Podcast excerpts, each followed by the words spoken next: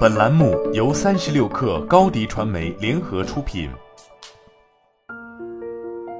本文来自三十六氪神译局。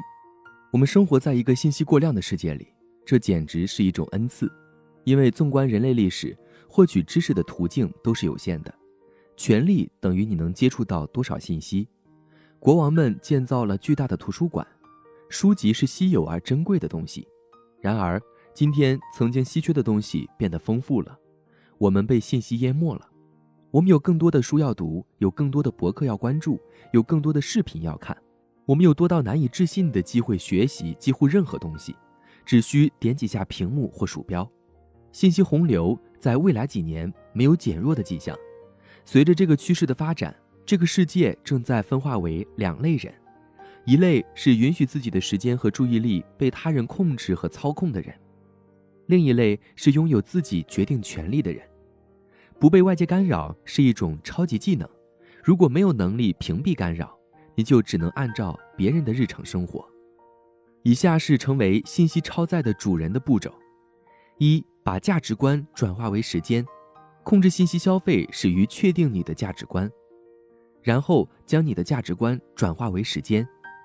价值是我们想成为的人的属性，像诚实、正直、自立和善良这样的价值观，都是你想要体现的品质，而不是你想要拥有的某种东西。如果一个东西能从你身边被夺走，那它就不是价值。价值就像一颗指路的明星，它是我们用来指导生活选择的锚。包括如何分配时间，通过将价值分为三个生活领域，我们得到了两件事：如何分配时间的大纲，以及如何规划生活的方法。在想出最重要的价值之后，我们必须将这些价值观纳入日程表。如果不提前计划出时间来实现价值观，我们就很难坚持到底。二、施加约束，大多数人都是在一天的空余时间里。或者在他们感到无聊、孤独或不堪重负的时候获取信息的，这些负面情绪或内在诱因是分心的主要原因。当我们感觉不对劲的时候，我们经常去看一些不必要的信息，作为一种情绪上的逃避。我们告诉自己，阅读新闻是在做对自己有益的事情，这是一种高效的消磨时间的方式。但如果这不是我们值得花时间去做的事，那它就会分散我们的注意力。分心会把你从想做的事情中拉出来，所以我们要问问自己：我想读什么？我想什么时候读？时间表加强了一种约束。那些依赖于长长的待办事项清单的人，通常不会完成他们计划要做的事情。为什么？因为待办事项清单不考虑时间限制。你总是可以在待办事项列表中添加更多事项，而另一方面，日历表能迫使你做出权衡。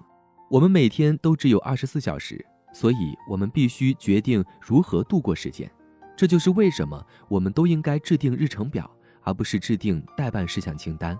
知道自己只有有限的时间看新闻、刷短视频或消费其他形式的内容，你就会被迫做出一些艰难的选择：什么该留，什么该走。三、充分利用时间，在确定了你的价值观，将它们转化为时间。并基于你的时间表施加约束后，你应该想办法充分利用自己的时间。有一个技巧可以充分利用你的时间：多任务处理。但是多任务处理不是效率的敌人吗？的确，许多研究表明多任务处理会降低工作效率，但同时处理多项任务有两种方式，了解它们的不同可以帮助我们从一天中得到更多收获。单通道多任务处理是人类最不擅长的。当我们有多个信息源试图同时通过同一个感官通道进入我们的大脑时，就会发生这种情况。变色龙用它们的眼睛可以同时看到两个不同的方向，而人类则不同。我们需要一次专注于一个视觉输入。例如，你不能同时阅读两篇新闻文章或听两个播客。然而，你可以使用多通道多任务处理方式。通过这种方式，我们可以同时在多个信息通道上接收信息。好了，本期节目就是这样，下期节目我们不见不散。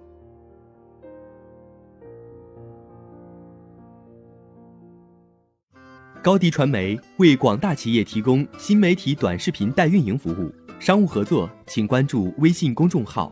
高迪传媒。